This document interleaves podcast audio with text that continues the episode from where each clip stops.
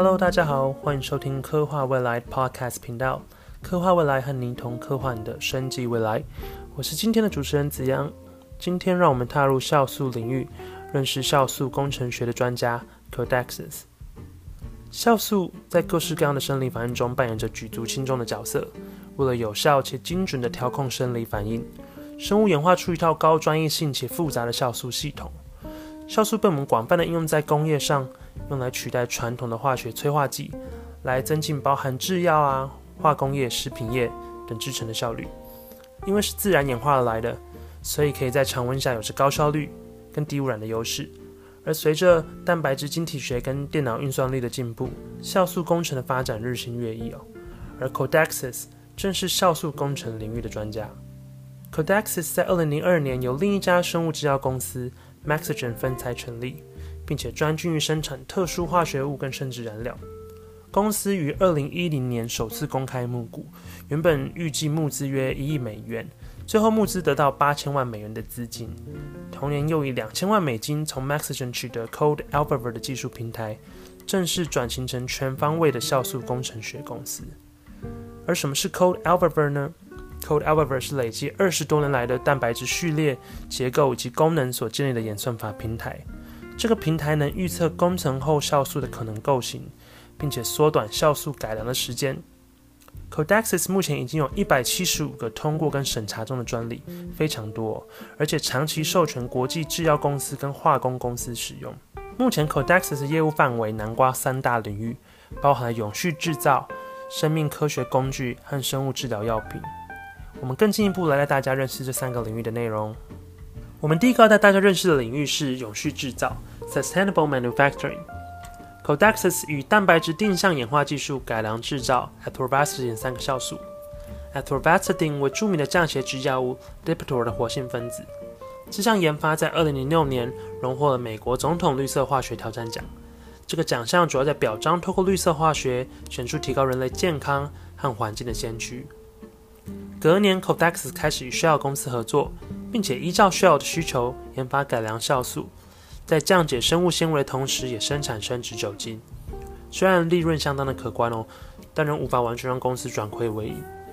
而在一步的摸索之后 ，Codexis 迎来了2010年与 MSD 药厂的合作，改良第2型糖尿病药物 Januvia 制成中的酵素。改良后的制程在提高产率的同时，也降低了生产废料。所以在前后总共7年的时间当中，公司又陆续获得了3次美国总统绿色化学挑战奖，奠定了 Codexis 在绿色制程中领头羊的地位。Codexis 的商业模式倾向多元合作，并着重在优化与具市场需求的酵素。在已经完成的20多桩药厂合作案当中，包含了 MSD 和 Vertex Pharmaceuticals 的乙肝药物，以及 Teva Pharmaceutical Industries 的下游制程流程等等。除了与药厂合作之外 ，Codexis 更跨足食品产业，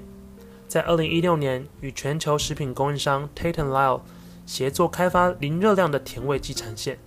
但是由于食品业的售价较低，无法负担客制化酵素的高成本，目前食品合作数量暂时只停留在1间。第二个要介绍的领域是生命科学工具领域 （Life Science Tools）， 这是一个相对比较新颖的领域，所以其实没有明确的参考营收。Codexis 主要着重于3个次领域，包含健康监控、DNA、RNA 合成酵素和定序酵素。在2019年的12月，公司终于踏出了第一步，授权 AlphaT DNA Ligase 给 Rush 药厂。这个酵素将会改善次世代定序当中的粘合步骤。除此之外 ，Codexis 也与 AlphaZine 合作抢攻 DNA Polymerase 的市场。目前该酵素的 DNA 复制保真度为市面上主流产品的 2.5 倍。最后一个领域是生物治疗药物 （Biotherapeutics T）， 透过口服用酵素药为遗传代谢疾病的患者提供一个全新的选择。在生物治疗药物体系领域当中，走在临床试验最前端也最有名的就是 CDX614。CDX614 是 PKU， 也就是苯丙酮尿症的药物。由于病患体内的酵素突变并失去功能，导致过多的苯丙酮氨酸在血液中堆积。而这些过高的苯丙酮氨酸浓度，可能引发病患口臭、癫痫，出现行为问题，甚至导致精神的异常。而且孕妇如果没有接受妥善的治疗，更容易导致许多新生儿疾病，包含心脏疾病或是导致出生体重过低哦。因此，为了这个遗传性的疾病 ，Codexis 与医疗保健营养补充品的瑞士大厂 Nestle Health Science 合作，共同研发了 PKU 的口服生物制剂 CDX614。CDX614 的基转是在身体还没有吸收之前，先行一步的分解苯丙酮氨酸，而阻断身体的吸收，来确保在血液中不会累积过高的苯丙酮氨酸。但这个口服酵素因为需要经过胃部，因此必须找到能够抵抗胃酸的破坏，甚至是肠胃中的蛋白质酶。因此啊 ，Codexis 的科学家检视了 2.7 万个基因变异，一共找出了22个点突变，才终于达成了这个目的哦。目前呢，苯丙酮尿症的治疗市场有2个药物，商品名分别是 Quvone 跟皮下注射的 Ponzig。Quvone 是个辅酶，只能促进代谢，也只能对轻度的患者有用。而需要每天注射的 Ponzig， 因为临床试验中有约10%的患者有严重的过敏副作用和高昂的定价，因此在开发过程当中也宣告失败了。所以啊，目前虽然仅仅处于第一期临床试验的 CDX614， 却备受市场的关注。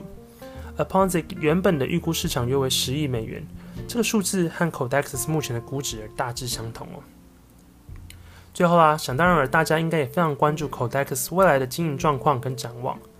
Codexis 目前的营收主要来自于改良酵素的贩卖跟 Code Alphabet 平台的授权。过去5年当中啊 ，Code Alphabet 这个平台为公司提供大约60%的营收。公司在2020年的营收约为7000万美元哦，主要的客户为 MSD、武田制药跟 Nestle Health Science。这几年呢 ，Codexis 的营收逐年持续的正成长，但每年的开销也随之不断的上升哦。长期下来，并不是一间营收打平的公司。以大型委托案卷为主的商业模式，虽然在短期能为 Codexis 带来大笔的收入，但是委托案卷通常有明确的周期，因此在案件结束之后就不会再有获利。这也意味着 Codexis 其实缺乏稳定的商品收入，这是非常重要的一个点哦。而随着科技的进步啊，数个对 Codexis 的挑战也逐渐浮出水面。首先呢 ，CRISPR 技术的成熟跟稳定，使得这些遗传疾病的患者在未来或许有可能透过基因编辑的技术恢复正常的生活，这使得口服酵素药跟注射酵素药的未来增添了许多不确定性。其次呢，酵素工程技术的进入门槛越来越低，不少大型的研究机构也争相开始投入资源跟寻找合作对象，所以这些竞争者呢，可能在全面预测蛋白质结构上跟功能上不如 Code Alphabet， 但是在特定的领域上也可能小有成果。最后啊 ，Google DeepMind AlphaFold 2已经在短时间内碾压了所有其他的蛋白质结构预测模型。而以 Google 现有的演算资源跟人才，这是一个不可忽视的力量。但目前公布的结构预测的精准度，仍离小分子药物所需要的精准度有段距离哦，代表着目前 AlphaFold 未必能解决现有的问题。让我们一起期待 Codexis 如何在未来面对这些挑战，并带给投资者信心。我们今天关于 Codexis 讨论就到这里喽，别忘了关注我们的频道来参与我们的每周分享。喜欢我们的朋友，资讯栏点击我们的网站找到活动相关资讯，跟我们一起参与讨论哦。我们下次见啦，拜拜。